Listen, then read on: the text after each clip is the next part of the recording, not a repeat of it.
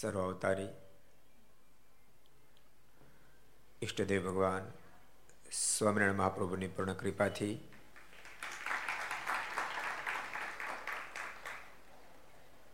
જેમાં ભાવો ભાર, ભારો ભાર, ભાવ ભરેલો છે, એવી ભાવેણાની ધરતી ભાવનગર, આનંદનગરમાં, સ્વામિનારાયણ મંદિરના પટાંગણમાં ઠાકોરજીના સાનિધ્યમાં વિક્રમ સંવત બે હજાર સત્યોતેર પોષવદ એકમ શુક્રવાર તારીખ ઓગણત્રીસ એક બે હજાર એકવીસ ત્રણસો ને નવમી ઘરસભા Aastha Bhajan channel Lakshya channel Kartavya channel Sardar Katha YouTube Lakshya YouTube Kartavya YouTube Gharsabha YouTube Aastha Bhajan YouTube વગેરેના માધ્યમથી ઘેરે બેસી ઘર સભાનો લાભ લેનારા સર્વે ભાઈ ભક્તજનો, સભામાં ઉપસ્થિત પૂજ્ય સંતો, પાર્ષદો. મંદિરના, આપણા મંદિરના પૂજ્ય રહેવા નાનજી ભગત, એના ટ્રસ્ટીશ્રીઓ, તેમજ અન્ય સર્વે ભક્તજનો ખૂબ હેતથી જાજા કે જય સ્વામિનારાયણ, જય શ્રી કૃષ્ણ, જય શ્રી રામ, જય હિન્દ, જય ભારત. કાલે શું આવ્યું તો ખબર તો હશે જ તમને. તેમ છતાં હું પૂછું ખાલી. બાકી તમને તો યાદ જ હોય ને.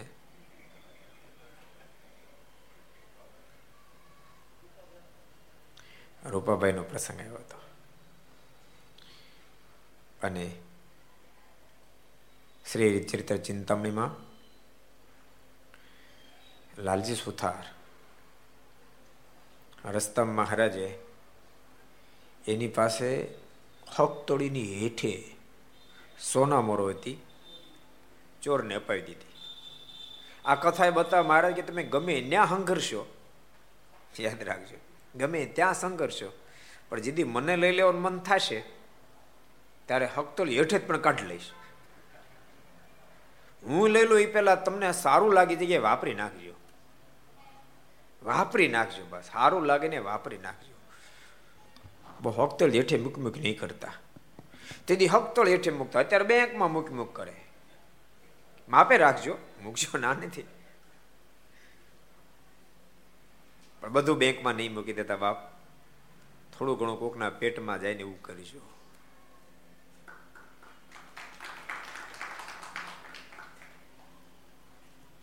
કોઈનું પેટ ટાટું થશે, કોઈનું હૈયું ટાટું થશે, કોઈને આશીર્વાદ પ્રાપ્ત થશે, બેડો પાર થઈ જશે, બેડો પાર થઈ જશે. ક્યારેક આશીર્વાદ કેટલું અજોડ કામ કરે. અને ભક્તો સત્સંગને સાચવવા માટે ઘણી બધી કઠિનાઈઓ સહન કરવી પડે. ઘણી બધી કઠિનાઈઓ સહન કરવી પડે. તમે એવું નહીં માનતા તમે સામું સારું કામ કરો એટલે બધા તમને સારું કામ કરો એમ જ કહેશે તમે પોસાય તેટલું સારું કામ કરો તો પણ બોલનારા બોલે જ. આમાંથી કટકી કરીએ છે આનું આમ કર્યું છે તેમ કર્યું છે હું, તો જ્યાં જ્યાં મંદિર બાંધો ને આમ જ કહું કમિટી મેમ્બરને તમારે મંદિર કરવું છે કે હા? તો હું કહું, શિયાળામાં હોતે ને બરફનો ગાંગડો માથા પર રાખજો. ઉનાળે તો રાખે. શિયાળામાં હોતે રાખજો. કારણ કે શિયાળામાં માથે બરફનો ગાંગડો નો હોય તો શિયાળામાં પણ તમે તપી જાઓ અને તમને તપાવી દે, એવો સમાજ પણ તમને થોડો ઘણો તો મળશે અને તમે તપી જાઓ બેલેન્સ બી ખાઈ જાય. તપો એટલે બેલેન્સ વિખાઈ જાય. વલ્લભભાઈ ખોટી વાત છે વલ્લભભાઈ વાર વારે કહું. ના, ખરેખર રાખ્યો રાખ્યો, બરફનો ગાંગડો રાખ્યો વલ્લભભાઈ. પ્રકૃતિ એકી ફેરવી નાખી, બોલો. ખોટી વાત છે કઈ? પ્રકૃતિ. ધીમે ધીમે કરતા માથે મૂકી દીધો.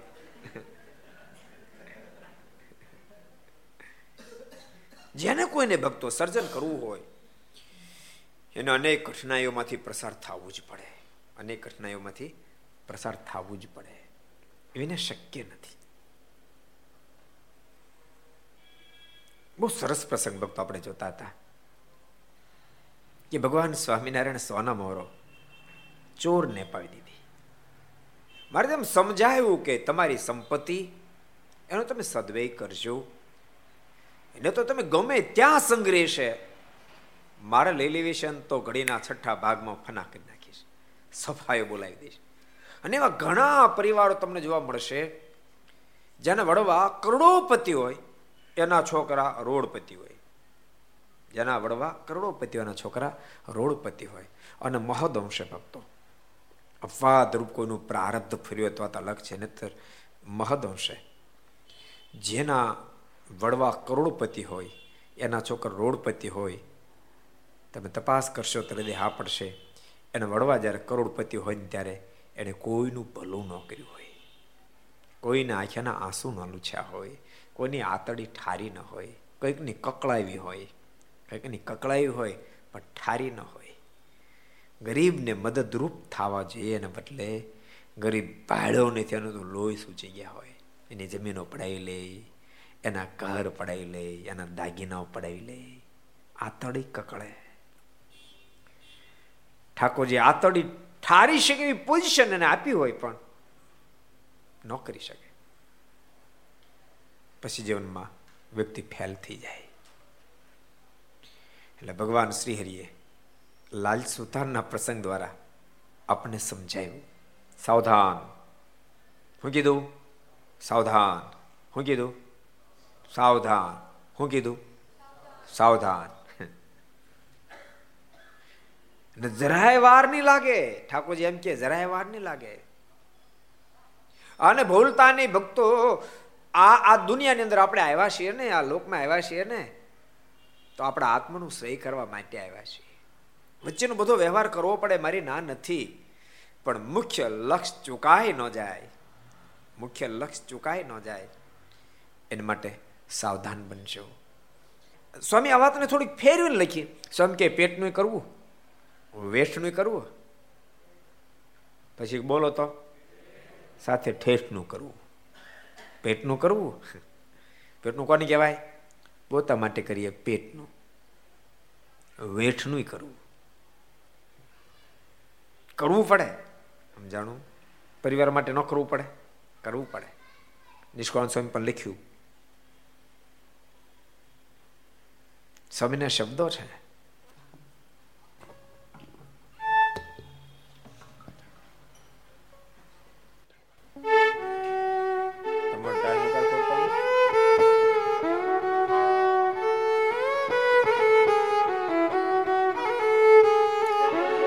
વેઠની બેઠની બેઠની રે તારે માથે છે ગાસડી બેઠની બેઠની બેઠની બેઠની રે તારે માથે છે ગાસડી બેઠની બેઠની બેઠની બેઠની રે તારે માથે છે ગાસડી બેઠની બેઠની બેઠની બેઠની રે તારે માથે છે કાસડી વેઠની માથે છે ગાસડી ને પગ ઉઘાડા. માથે છે ગાસડી ને પગ ઉઘાડા. માથે છે ગાસડી ને પગ ઉઘાડા. માથે છે ગાસડી ને પગ ઉઘાડા.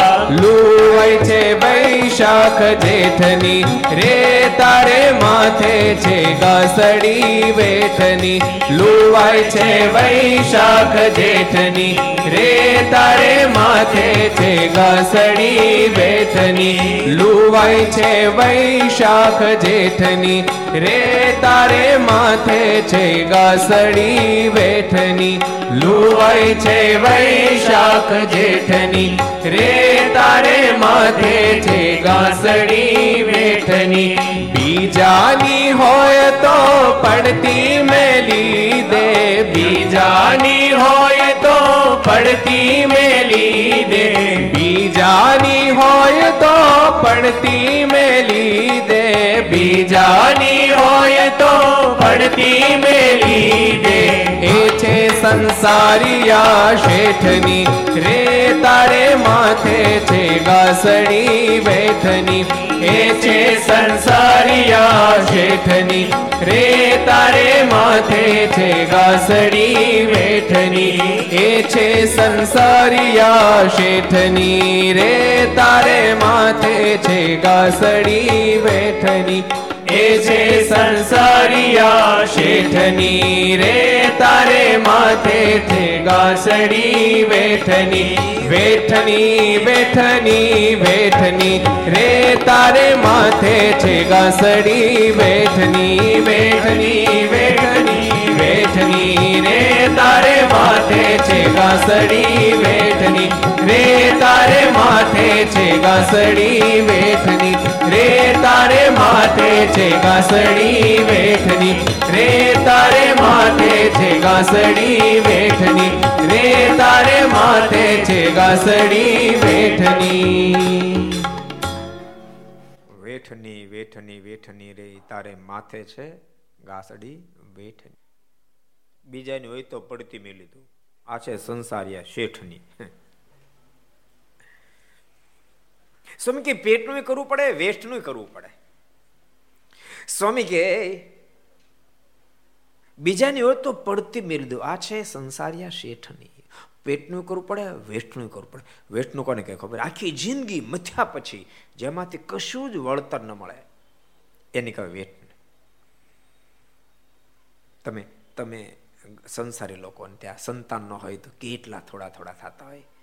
સ્વામી, કૃપા કરો, રડી પડે, ઠાકોરજી પાસે રડી પડે.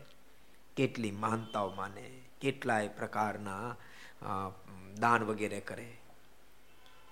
અને સંતાનની પ્રાપ્તિ થાય અને કેટલા ભાવથી ઉછેર કરે. માં તો ભીનામાં સુવે ને કોરામાં સુડાવે બાળકને ન હતો ને માને ભાવતોય ગમે તેટલું, તેમ છતાં એ ખાવાનો ત્યાગ કરી દે. કારણ કે એનું દૂધ બાળક પીવે, બાળક નથી હતું તો મેં એનો ત્યાગ કરી દે. કેટલું ઉછેરીને બાળકને મોટો કરો, કેટલા લાડકોડથી એને ભણાવે, ગણાવે. અને ભણાવતા હોય ત્યારે મધ્યમ સ્થિતિ હોય તો ઘરમાં કરકસર કરે, નવા કપડાં ન શિવડાવે સાદું ભોજન કરે. એમાં તો રૂપિયા બચાવી અને દીકરાને ભણાવે. કેટલો દાખલો કરે. અને છોકરો ભણીને સાહેબ થાય, પછી બાપ નોકર થઈ જાય, બોલો. બાપ નોકર થઈ જાય. કોણ છે? એ મારો નોકર છે કે. ક્યારેક અમે તો અનુભવી. ઘણા વર્ષો પહેલા ગામમાં કથા હતી. દાદાને ઓળખું, દીકરાને ઓળખું, બેને ઓળખું. દાદાએ ખૂબ મહેનત કરેલી. એને એક વર્ષે આઠ મકાન બનાવેલા. અને બન્યું એવું કે કથામાં દાદા બેઠેલા. દાદા કથાના પઢેલા માણા. અને કથાની અંદર વારે વારે હોંકારો ભણે. અમને અમને આનંદ આવે કે જાગે છે? દાદા હોંકારો ભણતા હતા. પાછળ છોકરો બેઠો ઉપ પાડે ઘૂસતો ઠપકાર્યો. કથા ત્રીજી દિવસે હાલતી હતી. એ ઘૂસતો છોકરા ઠપકાર્યો. એ ઠપકાર્યો, દાદા પે ચાર દાડા કથા બેઠા પડે એક શબ્દ ન બોલ્યા, બોલો. એ કથામાં ઘૂસતા ઠપકારે. જાહેર કથામાં ઘૂસતા ઠપકારે. એકાંતમાં હું નહીં કરતા હોય તો વિચારો. હે? જે બાપાએ બિચારા ઝૂંપડામાંથી આઠ મકાન બનાવી દીધા, આટલા મથ્યા છેવટે મળ્યું હું ઘૂસતો મળ્યું હું? મળ્યું હું આઈ? ઘૂસતો સ્વામી કે તેમ છતાં કરવું પડે. પણ જોજો આ બે કરવામાં ઠેઠનું રહી ન જાય. ક્યારેક ક્યારેક પણ આશ્ચર્ય પધરામણી બધી ફરીએ ને મેં પછી સિત્તેર દાદાને ક્યારેક કે, દાદા મંદિરે રોજ જાજો. પણ સ્વામી, તમે કહો, પણ અમારે ટાઈમ ન મળે. હવે સિત્તેર વખતે કરવાનું હું? તો હજી અમારે હોય ને બધા ધંધા કરવાના હોય છોકરા બધા સંભાળ રાખવાની, દુકાન સંભાળવાની, ખેતર જવાનું. સ્વામી, અમારે કામ હોય ને? એટલે તે નકરું કામ કરો, ખેતર જવા જીનમાં જીવને યાદ રાખજો, સત્સંગ ન થાય, સાધુ પુરુષનો જોગ ન થાય. તો જીવને મરે ત્યાં સુધી વાત ન સમજાય કે આ ધરતી પર હું ઠેઠનું કરવા માટે આવ્યો છું. મરે ત્યાં સુધી ન સમજાય. મરે ત્યાં સુધી મોકાણ મૂકે જ નહીં. મરે ત્યાં સુધી મોકાણ ન મૂકે. એ તો સાધુ મળે. અને સાધુનો સંગ થાય. અને એમાં હેત થાય. યાદ રાખ, હેત થાય તો, નહીતર ન થાય. તાક હોય તો શું કરી અમે તો હોય જાટકીને ઠપકારી પડ્યો હોય તો એમ શું કરીએ? પણ સાધુમાં હેત થાય. એ ગમે તેટલું કઠણ વચન કહે, તેમ છતાં હિતકારી મનાય. બાપ ત્યારે બધમાંથી મુક્ત સ્થિતિ નિર્માણ થાય એમને ન થાય. એમને ન થાય. આત્માનંદ સ્વામી ભાર સભા એમ કે કોણ બેઠું બેઠું? શિવલાલ શેઠ. હોપારી કટકો, બીજું કઈ, એમાં કઈ નાખ્યું નહોતું? કીમા મેં નહીં, ચૂનોય નહીં તંબાકુ નહીં, ખાલી કટકો, હાદો. તમે બધા ખાવ ને એવો. તમે બધા નથી ખાવ કોકો ખાતા ને હાદા. એવો. એવો કટકો મોઢામાં નાખ્યો અને ભાંગ્યો ને કટ દેનો અવાજ આવ્યો. અને સ્વામીના મોઢામાં શબ્દ નીકળ્યો. સ્વામી કે, કોણ બેઠું બેઠું? કૂતરીનું હાડકું કરોડ કરોડ કરે સ્વામીને ખબર હતી, શિવલાલે આ હોપાને કટકો ભાંગ્યો. તેમ છતાં સ્વામી કે, કોણ બેઠું બેઠું? કૂતરીનું હાડકું કરોડ કરોડ કરે ઊભા થઈ ગયા. બહાર જઈ થૂકી આવ્યા. દંડવડ કર્યા અને સ્વામી કે સમય હું હોપારી કટકો ખાતો હતો પણ આજથી પ્રતિજ્ઞા કરું, જીવું ત્યાં સુધી. મોઢામાં હોપારીનો કટકો નહીં મૂક બાપ, એ મુક્ત થાય. એના શાસ્ત્રમાં આખ્યાનો લખાય. અને એની પૂજામાં પ્રગટ ભગવાન દર્શન દેવા માટે આવે. આ તો મળો એમ કે હું છે ને તમાકુ છોડી દઉં ને તમને માથું બહુ ચડે. ધડુપતિ હટું કેમ નથી પડી જતું? બીડી નો પીવું તો ગેસ બહુ થાય. ફૂટી કેમ નહીં જતું? આટલી તૈયાર ફૂટે તો કુરબાન બાકી છોડે છૂટક્યો તે બાપ પરિણામ આવે. એમને નો આવે. એમને નો આવે. આ આ ભાઈ તારો મને રાખ્યો એમ તમે કહો મને તે મન તમને અમુક અમુક તો કે મારે તો છોડી દેજો, છૂટી જાય. લે. મારે તો છોડી દેવું, છૂટી જાય તો. એલા તું જેની ગલેથી લઈ આવ્યો એ નથી આવ્યું ઘેરે? આ વાત સમજાય જાય તો બેડો. પાર થઈ જાય. એમને થાય નહીં. ભગવાનના ભક્તો અહીંયા જેટલા કથા સાંભળો છો, ઘર સાહેબ એને કહું છું, આસ્થા ભજન, લખ ચેનલ, કર્તવ્ય ચેનલ વગેરેના માધ્યમથી ઘેરે બેસીને ઘર સાહેબ સાંભળો, બધાને કહું છું. તમે તમારા પરિવારના હિતને માટે, તમારા પરિવારના હિતને માટે પણ મહેરબાની કરીને વ્યસન કુટેવો છોડજો. તમારે બધે ફરવાનું બહુ હોય. અમને તમારા કરતાં બહુ અનુભવો થાય એવા. ક્યારેક ક્યારેક તો આપણું હૃદય સાધુ હોવા છતાં, સંસાર અસાર માન્યો હોવા છતાં પણ આપણે પણ સાંભળી ન શકીએ એની વેદના. કારણ કે સાધુ પુરુષો કીધું હોય ત્યારે વાત મનાણી ન હોય, ગુટકા માવા બેફામ ખાતા હોય અને ભાર યુવાનીમાં કેન્સર જેવા રોગો થાય, ભાર યુવાનીમાં. અને અડધું ડાચું કાપી નાખે, તોય પણ છેવટે એમાંય સફળતા ન મળે. ભાર યુવાનીમાં આ લોકમાંથી વિદાય લઈ. બાપ તું તો ગયો પાછળ હોળી હળગાવતો ગયો. તું તો ગયો પાછળ હોળી હળગાવતો ગયો. કારણ કે સાજો થાય એ એ માટે મધ્યમ કક્ષના લોકો બિચારા જમીનો વેચી નાખે, ઘર વેચી નાખે. ભાઈ હાજો થાય, ભાઈ હાજો થાય, ભાઈ હાજો થાય. ભાઈ તો મરી જાય, પણ બીજાને મળદા કરતો જાય. બધું વેચાઈ ગયું હોય. બબે ત્રણ ત્રણ ચાર ચાર વર્ષના છોકરા પાછળ રહ્યા હોય. ભાર યુવાનીમાં પચીસ ત્રીસ વર્ષની ઉંમરેમાં એમને એમના ધર્મપત્ને વિધવા થાય. બબે ત્રણ ત્રણ વર્ષના છોકરાને મૂકીને ઓલો મરી જાય. મા બાપ બિચારો વૃદ્ધ થઈ ગયા હોય. એનો આધાર કોઈ રહ્યો ન હોય, જમીન બેમીન વેચાઈ ગઈ હોય. પોઝિશન શું થાય? જરાક વિચારજો જરાક વિચાર. જેટલા હમણાં બધાને કહું છું.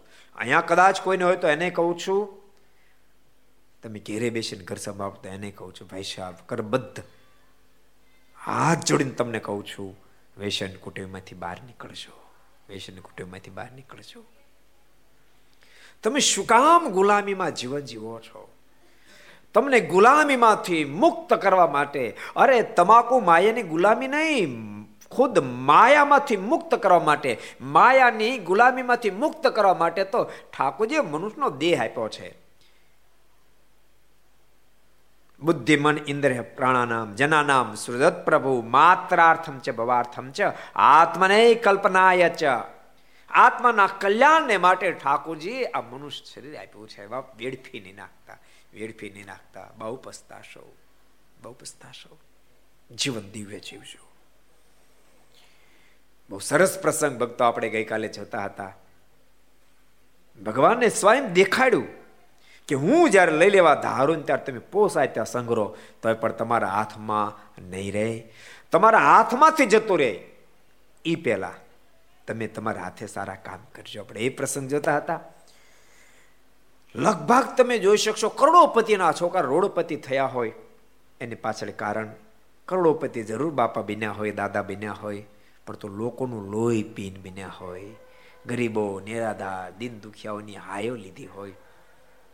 બાકી ઠાકોર સુખ્યા કર્યા હોય અને ત્યારે પોતાના હાથે છૂટે, હાથે સારા કામ કર્યા હોય, મંદિરો નિર્માણ કરાવ્યા, યજ્ઞો આગાદિકો કરાવ્યા, નિરાધાર, દિન દુખિયાન માટે સહાયરૂપ બન્યા, હોસ્પિટલો મદદરૂપ થયા, કોઈને આંખોના આંસુડા લૂછ્યા, કોઈને આતડી ઠારી, કોઈ હોશિયાર વિદ્યાર્થી ભણાવવા માટે મદદરૂપ થયા. કોઈની બેન દીકરી યુવાન બની પણ બિચારાને પરણાવવાના રૂપિયા નથી. એ બેન દીકરીઓના કર્યાવરો કર્યા. યાદ રાખજો, તમારા સંતાનોના પ્રારબ્ધમાં ઠીકરા લખ્યા છે ને? એના પ્રારબ્ધમાં ઠીકરા લખ્યા છે, પણ વડવાની પુણાય આડીઓ આવશે ને બાપ તમારા સંતાનો પણ સુખમાં જિંદગી વ્યતીત કરી શકશે. માટે બધાને કહું છું, પોતાના હાથે સારા સારા કાર્યો કરશો. ભગવાનનું ભજન કરશો. બહુ દિવ્ય પ્રસંગ આપણે જોતા હતા. ભગવાન શ્રી હરિએ સોના મોરો ચોર લોકોના પાઈ દીધી. આગળ વધતા. વધતા હવે તો પાણી ખાલી રહ્યું. એક કોઈક ભિક્ષુકના વેશમાં મુમુક્ષ મળ્યા. રણમાં ચાલતા હતા ત્યાં એક મુક્ત આવીને પીવા સારું પાણી માગ્યું. ત્યારે મહારાજે આજ્ઞા કરી, તેથી લાલજી ભક્તે પોતાની પાસે ભમલીમાં પાણી હતું, તે પણ આપી દીધું. પેલા જમવાનું પાઈ દીધું? પછી સોનામરો અપાઈ દીધી. પાણી હતે નપાઈ દીધું. હાવ લુખા કર્યા કો કાંઈ નમળે પછી આગળ ચાલતા લાલજી ભક્તે મારાને કહ્યું, હે મહારાજ, મારા તરશે પ્રાણ જાય છે. મહારાજ, તમે તો દાતાર થયા. પાણી અપાઈ દીધું. હવે મને પાણી વિનાના પ્રાણ જાય છે. પણ બાપ, પરમેશ્વર જેની સાથે હોય. યાદ રાખજો તો મને કરીને તો ખરા દેહ કરીને હાર્યા છે. દેહ કરીને બે ભેગા ભેગા હાલ્યા જાય તરસ્યા મરવા દે. મનુષ્યતાન ધારણ કરીને હારે વિચરણ કે મરવા દે. અરે ભગવાન મનુષ્યતાને ધારણ ન કર્યું હોય ને ભક્તને ભગવાન ઉપર ભરોસો હોય, એવા ભક્તને ભગવાન એમને તારી દે, તો નિષ્કાળ સ્વામી મારી નાખે. લાલ સુતારને મારી નાખે. વાતમાં હું માલ છે. એ તો ભરોસો નથી આપણને. આપણને ભરોસો ને એટલે આપણું ભાંગે જ જાય બાકી ભરોસો જો ભગવાન ઉપર હોય તો ભગવાન તારી દે. નિષ્કાળ સ્વામી તો ભરોસા વાળા લાલિત સુતાર તો ભરોસા એને એને જેવો એક પ્રસંગ તમને સંભળાવો. તમે સાંભળ્યો થશે કદાચ. તમે તો બધું સાંભળ્યું હોય ને. આ તો મને કહેવાનો આનંદ એટલે હું તમને કહું એમ. બાકી તમે તો સાંભળ્યું હોય ને. તમે ક્યાં જોયું, સાંભળ્યું હોય કાં વાંચ્યું હોય? કારણ કે તમારા વાંચન અંગ કેવડા? જબરા. નતર કેટલા અવડા અવડા મોટા અવડા અવડા અવડું મોટું હોય. પેપર? અવડું આટલું કરીએ આવડું અવડા અવડા પાના. ખાત આઠ હોય, બોલો. અમુક અમુક તો ક્યાંય પંદર વર્ષે એક લીટી કોઈ જવા દીધી. બધું જ કચરું વાંચી નાખે, બોલો. બધું જ કચરું વાંચી નાખે. કચરાને ફફોળવાથી. એટલે તમને ખબર હોય, એટલે અમુક લોકો કચરામાંથી હીરા ગોતતા નહીં. જોઈએ તમે? એ પછી એ કચરું ખોળતા ખોળતા મેં એવા એવા મોટા મોટા હીરા ટબ્બા જેવા જડે. આવડા ટબ્બા જેવડા. આવડા હીરા જડે, પછી વેચે ને પછી બિલ્ડિંગો બાંધે જ ભાઈ. નહીં? એમાં હીરા હોય, સમજાણું? આવડા મોટા જડે અવડા આવડા પાશિકા જેવડા. પાંચસો પાંચસો ગ્રામને હીરા જડે કચરામાંથી. અને પછી વેચે ને પછી બિલ્ડિંગો બાંધે. મર્સિડીઝ કાર ને ઓડી કાર ને પછી ફરે. કારણ કે એમાં હીરા પડ્યા કચરામાંથી આપણે શાંતિ, શુદ્ધિ. આખી દુનિયાનું કચરો એટલે પેપર. મોટા બિઝનેસમેન માણસોને કદાચ જરૂર પડતી હોય છે, ભલે બે બે શબ્દો વાંચી લે. હું હાવ મને નથી કરતો. અમુક અમુકને તો કાંઈ જરૂર ન હોય. એસી દાદા શું જરૂર હોય? કોઈ પેપર વાંચવાની. વર્ષ દાદા દેખાતું ન હોય તો ચશ્મા રાખે? ચશ્મા પણ આમ રાખે આમ. એટલે હુકા માખ્યું ફોડો હુકા માખ્યું ફોડો હવે શું કામ? કચરામાં ફફોળો છો બાપ?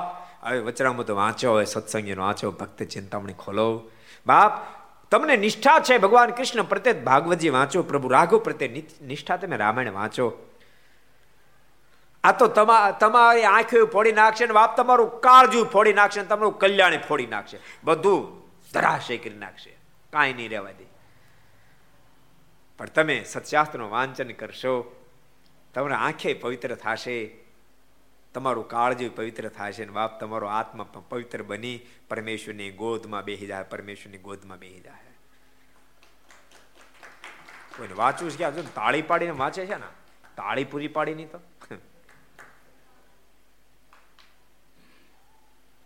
સત્શાસ્ત્ર વાંચન કર્યું સાચું કહું છું. સત્શાસ્ત્ર જ આપણને સહી માર્ગ બતાવી શકે. મેં એક, બે ફેરી પ્રસંગ કીધો તેમ છતાં મને ગમે છે એટલે તમને કહી દઉં, શાસ્ત્રનો પ્રસંગ નીકળ્યો છે એટલે. વિનોબા ભાવેનો પ્રસંગ. બહુ નાના હતા. બાજુના શહેરમાં એના પિતાશ્રી જોબ કરતા હતા.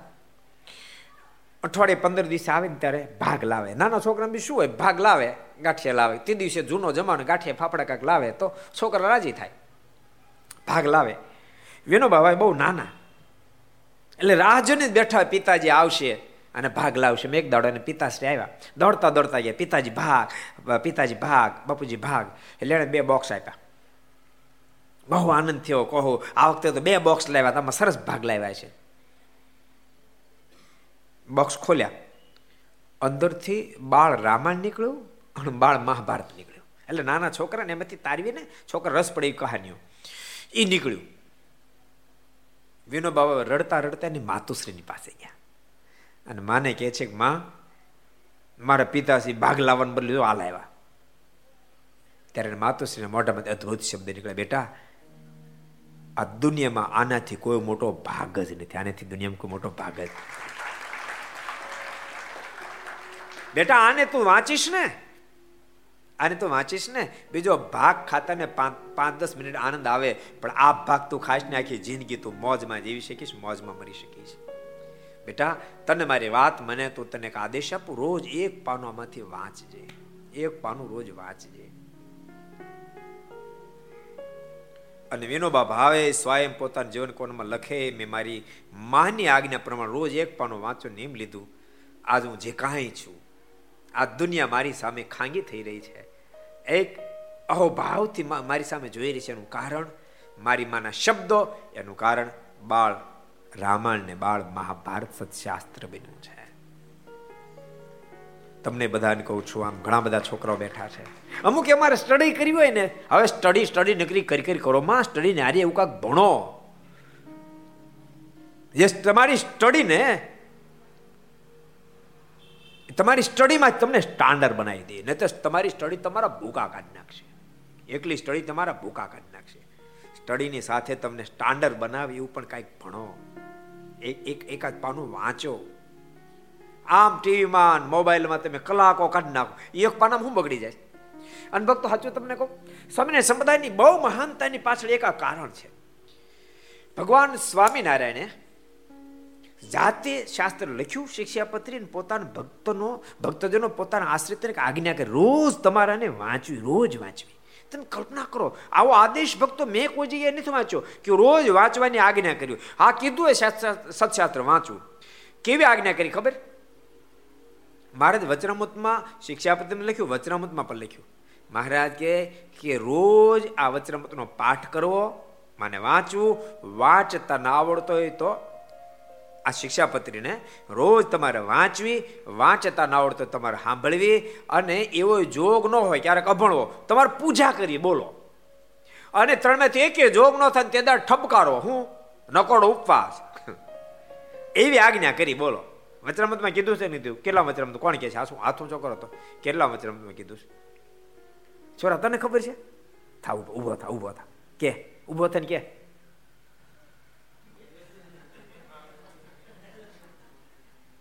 તો શેને આંગળી ઊંચી કરી? નહીં ખબર ભાઈ? હે? સરસ સરસ. ભગવાન સ્વામિનારાયણની પૂજા કરો નિયમ લેવો. સરસ. બીજા. કરજો તું. બસ. બાકી ભગવાન સ્વામિનારાયણ વચનામૃતમાં વાતનો આદેશ આપ્યો. રોજ શિક્ષા પદ્ધતિ. વાંચવી, ન વાંચતા આવડે તો સાંભળવી. એવો જોગ ન મળે તો શું કરવું? પૂજન કરવું. અને થઈ કે જોગ રમણ શું કરવું? નોકડો ઉપવાસ ઠપકારવો. કેટલા વચરામત છે? કોણ કહે છે હરિભક્તોમાં? હરિભક્તોમાં કેટલા કહે છે? એક. સંતો પાર્ષદમ કેટલા કહે છે? આ પરિણામ જોવું છે મારે, પણ હવે કોણ જાણે? ઓળખો રહી જાય નહીં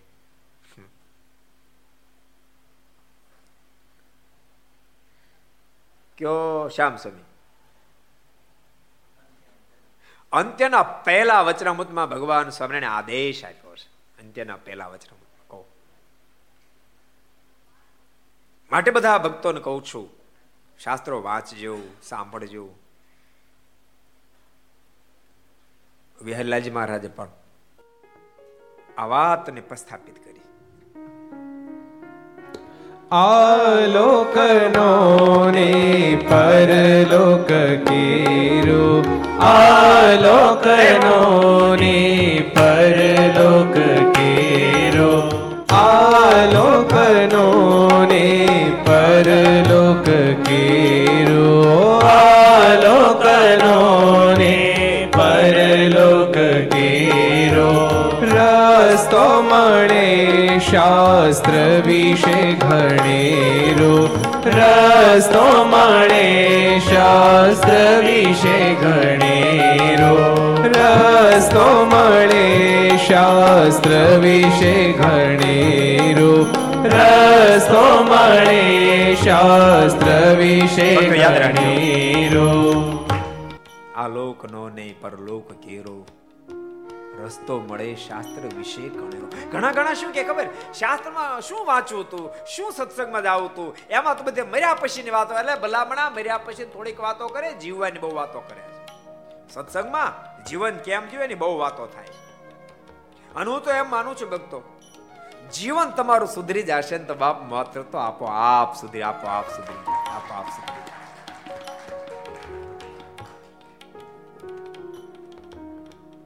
મોત સુધાર તમારે એકસ્ટ્રા દાખલો નહીં કરવો પડે.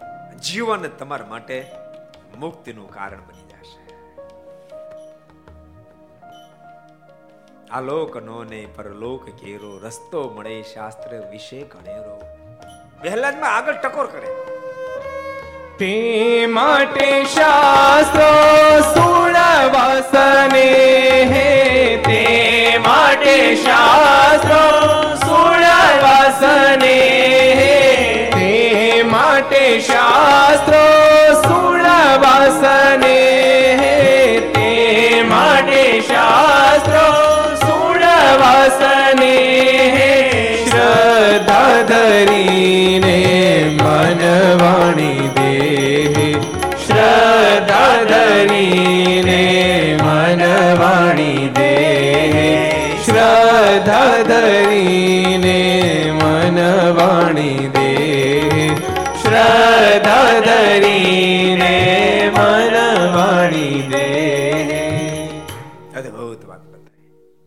માટે શાસ્ત્રો સુણવાસ અને શ્રદ્ધા ધીરીને મન વાણી દે. શ્રદ્ધા ધીરીને એટલે ત્વરાથી, યાદ રાખ, ત્વરાથી.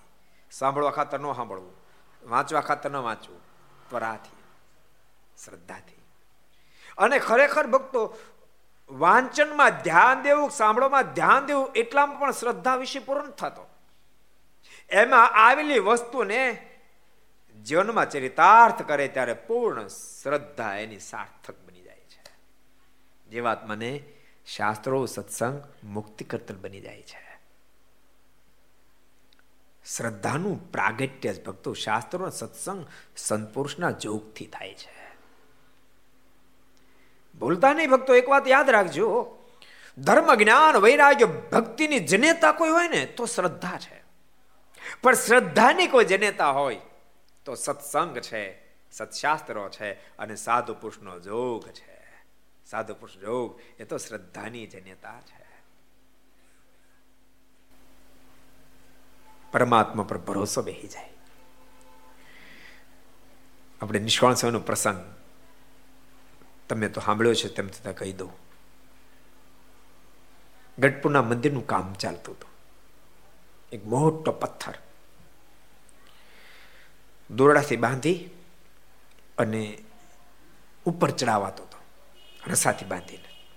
નિષ્કાળ વગેરે કેટલાય સંતો ભક્તોને સિંચતા હતા, બે ચાર દોરડા બાંધીને.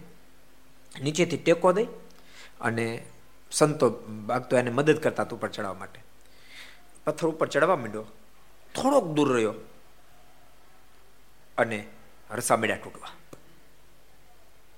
ભયંકર મોટો પથ્થર. એ પથ્થર જો તૂટે, તો નીચે ઉભેલા સંતો પાસે બધા ચગદાઈ જાય.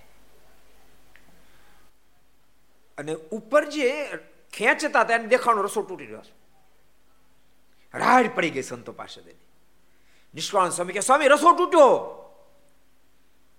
ત્યારે સદગુરુ નિષ્કાળ સ્વામીના મુખમાં શબ્દ નીકળ્યો. સ્વામી કે એ ભાર નાખો મહારાજ માથે મળો ખેંચવા.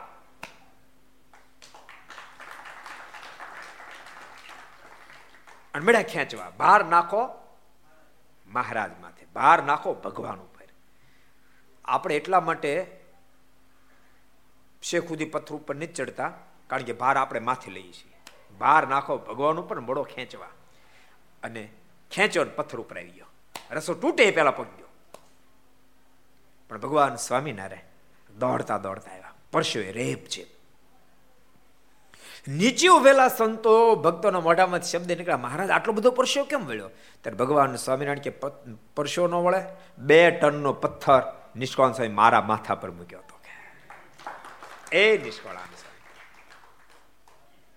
શ્રદ્ધાનો સાક્ષાત્કાર, ભરોસાનો સાક્ષાત્કાર.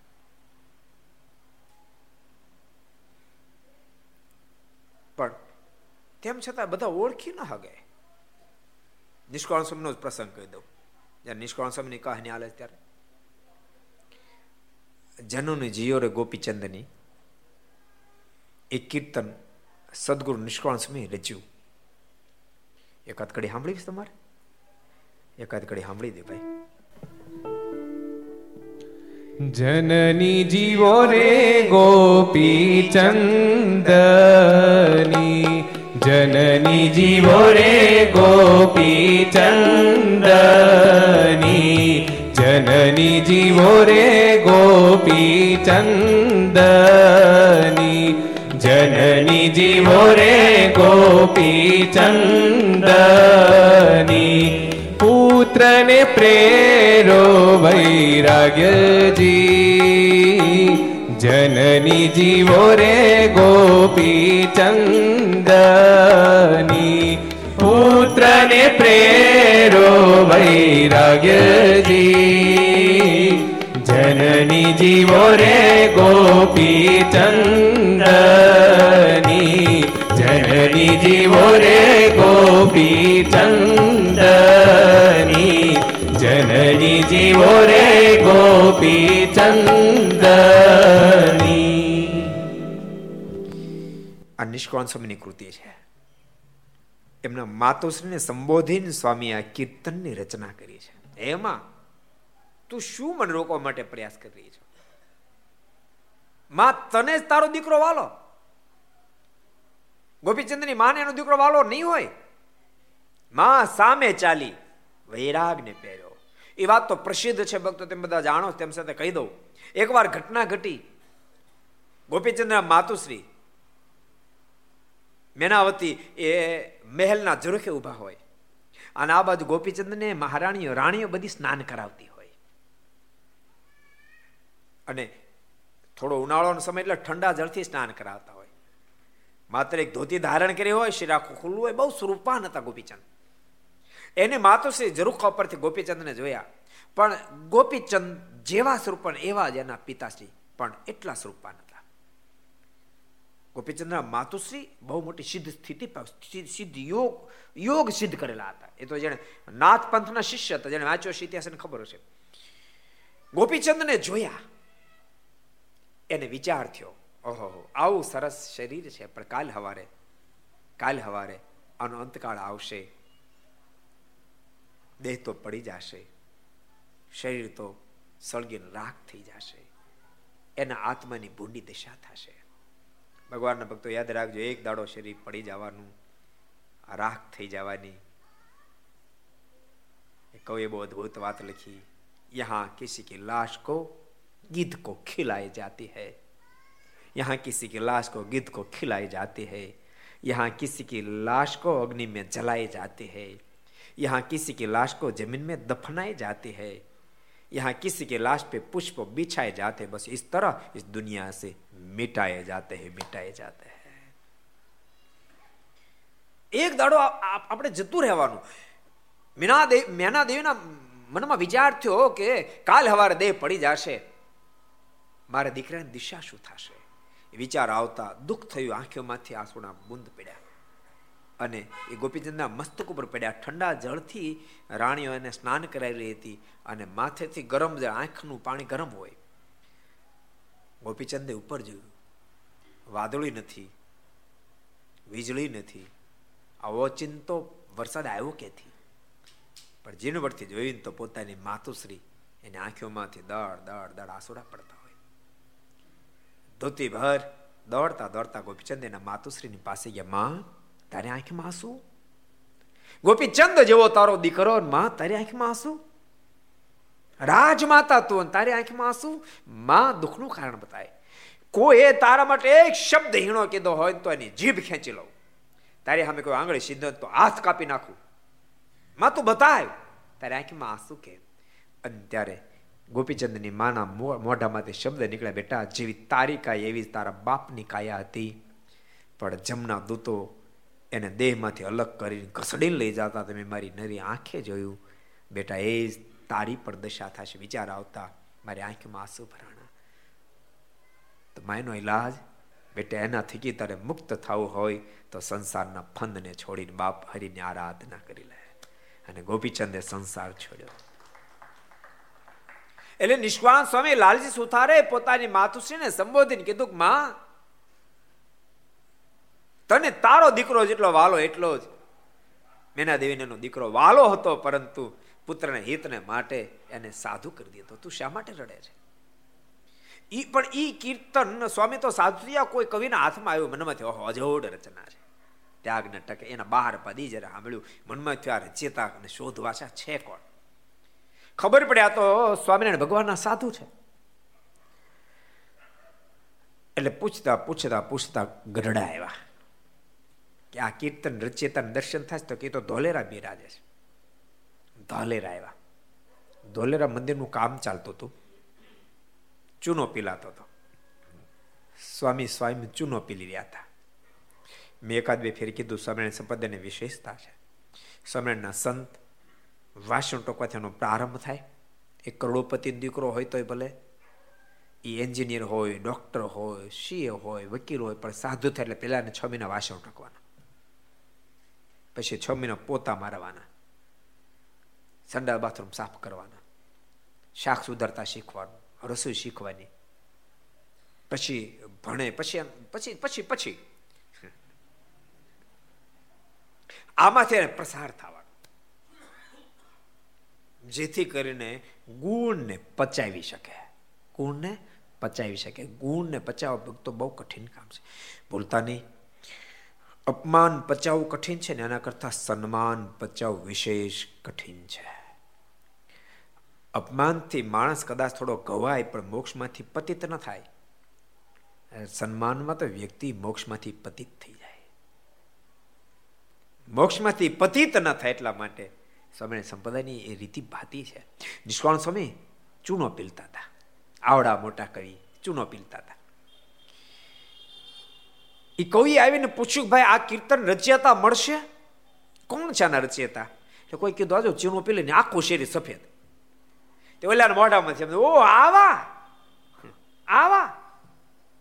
અને ત્યારે એને જવાબ આપનાર સંતના મુખમાં શબ્દ નીકળ્યા છે તો છે તો રતન.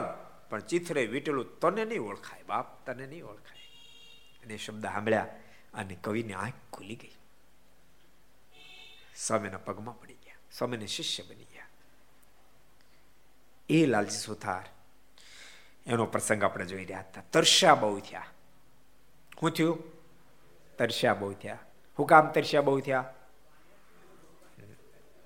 તો પાણી હારે ભરી લેવું જોઈએ હું કામ તરસ્યા થયા અનિલભાઈ હું કામ તરસ્યા થયા બોલો તો ખરા બિપિનભાઈ હું કામ તરસ્યા થયા હે રણમાં હતા પાણી ભરી લેવાય ને? પાણી મહારાજના વચને પીવડાવી દીધું. અને મહારાજનું કે હે મહારાજ, મારા તરસે પ્રાણ જાય છે ને કંઠ સુકાઈ જાય છે. ત્યારે મહારાજ કહે, અહીં વીરડો કરો ને પાણી પીવો. મહારાજ કે કામ કહો વીરડો કરો પાણી પીવો. ત્યારે ભક્ત બોલ્યા છે, હે મહારાજ, અહીં તો ખારા પાણી હોય, ત્યાં મીઠું પાણી ક્યાંથી નીકળે? મહારાજ તો ખારું દૂધવા જેવું પાણી તો રણ છે, કચ્છનું રણ. આમાં ક્યાંથી મીઠું પાણી મળે? ત્યારે મહારાજ કે આ ઠેકાણે ગંગા જમનાની શેરું આવે છે. માટે વીરળો કરીને પાણી ચાખી જુઓ. અહીં તો મારે કે ગંગા જમનાની શેરું આવે છે. ભૂલતાની જ્યાં ભગવાન, ત્યાં બાપ ગંગા જમનાની શેરું ઓટોમેટિક આવવા માંડે. ભૂલતાની ગંગાજીનો મહિમા નથી. બરાબર સમજ્યો? પાણીનો મહિમા નથી, પણ એ પાણીને પ્રભુ વામન નારાયણનો ટચ થયો. એટલે ગંગાજીનો મહિમા છે. સમજાય તમને? દુનિયામાં જેની પણ મહત્તા હોય, જેની પણ મહત્તા હોય, પરમાત્માના ટચથી જ મહાનતા હોય. પ્રભુથી વેગળો થાય તો એ સામાન્ય થઈ જાય. ગંગાજી મહાન છે, પણ શું આમ? એ એક સામાન્ય જળ હતું, પણ શું કામ મહાન થઈ ગયું? તો એને પ્રભુ વામન નારીના ચણાનો સ્પર્શ થયો, માટે ગંગાજી મહાન બની ગયા. શતાનંદ સ્વામી શા માટે ઘેલાની મહાનતા ગાય? એટલો મહિમા શતાનંદ સ્વામી સત્સંજનમાં લખ્યો. અસ્તિ પંચિમ પાંચાલ દેશે શું પાવની ઉન્મત ગંગે તી નદી, વિખ્યાત નિર્મલોદકા એટલો અદ્ભુત મહિમા લખ્યો. સ્વામી કહે કે આ ઘેલામાં રહેનારા માછલા કે કાચબા દેહને મૂકે, ત્યારે સ્વર્ગની અપસરાઓ પરસ્પર ઝઘડો કરે. અમરેલો માછલો અમરેલો કાચ એનો મારો પતિ બનાવીશ. મારો પતિ બનાવીશ. અરે સ્વામી કે કે માછલા કાચબાનું કલ્યાણ થાય, સાંભળો. સ્વામી કે ગમે તેઓ પાપી આત્મા હોય અને ઘેલાના જળમાં સ્નાન કરે તમામ પાપો બળીને ખાક થઈ જાય. ભગવાન શરીર મુક્તિ આપી દે. સ્વામી ત્યાંથી આગળ વધ્યા. સ્વામી કે માનો કે કદાચ કોઈને જીવન પર્યંત ઘેલામાં સ્નાન કરવાનો મોકો પ્રાપ્ત ન થયો. પણ એના સંબંધી એના અસ્થિને ઘેલાના જળમાં પધરાવે ને તો પણ અસદગતિ પામેલો આત્મા સદગતિને પામી જાય. ત્યાંથી સ્વામી આગળ વધ્યા, સ્વામી કે, માનો કોનું અકાળ મૃત્યુ થયું. એના સંબંધીને હાથમાં એનું શબ પણ ના આવ્યું. કાગડા કૂતરાને વીખી નાખ્યું, ખાઈ ગયા. એના હાડક્યા રખડતા હોય. એમાં કોઈક પક્ષી. એ હાડક્યાને પોતાની ચાંચમાં લઈ આકાશમાં ઉડતું ઉડતું પ્રસાર થતું હોય. અને એની ચાંચમાંથી હાડક્યું છટકી જાય અને ગેલાના જળમાં પડી જાય. તો એ આત્મા ગમે તે અધોગતિને પામ્યો હોય, ત્યાંથી મુક્ત સ્થિતિને પામી જાય. સ્વામી ત્યાંથી આગળ વધ્યા. સ્વામી કે, માનો, ક્યારેક ઘેલામાં પાણી ન હોય, એ રેતી લઈને પોતાના મસ્તક ઉપર પધરાવે ને, તોય પણ જીવાત્મા પરમ પાવન સ્થિતિને પામી જાય. પણ શું કામ? એમાં અબજો બ્રહ્માના માલિક ભગવાન સ્વામિનારાયણ પાંચસો પરમહંસો સાથે વર્ષો સુધી સ્નાન કર્યું, નાયાસ માટેની મહાનતા છે એટલે આપણી બધાની જે મહાનતાને કારણ ભગવાન શ્રી હરિનો સંબંધ. તમે અમને અહીંયા ઊંચે બેહારી દીધા. શું કામ બેહાર્યા? ભગવાનના સાધુ થયા એટલે. હે? ભગવાનના સાધુ થયા એટલે. નતર કરોડોપતિ હેઠા બેઠા, બોલો. અને એમ બધા જો, એ, મોથી ઉપર બેઠા. ગાડલા તેમ પાથર્યા અમે નથી પાથર્યા. આ તમને કીધું. તમારું તમારું તમે જ પાથર્યું. અમારું તેમ પાછી લીધું. આ વ્યાસપીઠ તમે ગોઠવી દીધી. બોલો. એટલે બધા જેટલા ઘર સભામળો બધાને કહું છું, ભગવાનનો સંબંધ બાંધજો પરિવારને પણ એવા સંસ્કારનું સિંચન કરાવો. બાળપણથી, સાચું કહું, બાળપણથી તમારો છોકરા બબે અઢી અઢી વર્ષનો થાય ને, ત્યારથી એના કપાળમાં તિલક ચાંદલો કરી દો. એને ખબર પડે કે ન પડે તિલક તમે કરી દો. વૈષ્ણવ ભક્તો હો કે રામાનંદ ભક્તો, તમારા પોતપોતાના ધર્મ, સંપ્રદાયનું ચિહ્ન, પણ એના કપડામાં કરી દો તમે. બે વર્ષનો બાળક હોય ત્યારથી તમે કરો. એના કપાળમાં તમે તિલક કરી દો. એ બે વર્ષના બાળકને તેડીને તમે મંદિર લઈ જાઓ. બે વર્ષના બાળકને તેડીને તમે સાધુ પાસે લઈ જાઓ. એને કથામાં બેહારો એના વાઇબ્રેશનો અસર કરે. પહેલા માણસ ત્રણ વર્ષ બે બે વર્ષ છોકરા મોબાઈલ આવડી જાય. આવડે જ નથી આવડતું. બબે ત્રણ ત્રણ વર્ષના છોકરાને મોબાઈલ આવડે છે. શું કામ? અભ્યાસ તેમ બહુ કરાયો. એ અખંડ પપ્પાના હાથમાં જોવે. એટલે ને એને જો મોબાઈલ નહીં તો મોબાઈલ તો અઘરી વસ્તુ છે. તોય આવડી જાય. તમારા ભજન શું કામ ન આવડી જાય, શું કામ ન આવડી જાય? અને ભૂલતા નહીં મોબાઈલ તો સારું કરે તો સારું કરે નહીં તો મોબાઈલ તો નખો દે કાઢે પણ તમારા સંતાનો જો સંસ્કારો આવશે તો નિશ્ચય સારું જ કરશે, સારું જ કરશે. પોતાનું કરશે, અનંતનું પણ સારું કરશે. માટે ટેવું પાડે જેવું સાંભળો છો ને? જય સ્વામિનારાયણ. જય સ્વામિનારાયણ. જય સ્વામિનારાયણ. આપણે પહેલી વાર કીધું, કોઈ કીધું નથી. એવું અમુક અમુક વખત કે હે? કીધું ક્યાંય ક્યાં કીધું હતું આપણે? મો કીધું હતું અચ્છા, આ બીજ ફેરી કીધું. ઘણા વખત કે આ ખરેખર સરસ ઉપાય છે. સુષુપ્ત તમે તમે બહાર લાવી. જો તમે સુષુપ્ત તમે હતા જ નહીં. મેં તો ખાલી ટ્રાય કરી આમ બહુ અદ્ભુત પ્રસંગ આપણે જોતા હતા. ભગવાને કીધું કે અહીં તમે પાણી પીવો. મહારાજ પણ આ તો વગડો છે. આ તો રણ છે તો ખારું દૂધવા જેવું પાણી હોય. મહારાજ કે એમાં યમુનાજી ની શીરો આવે. તમે તારે વીવડો કહો તો.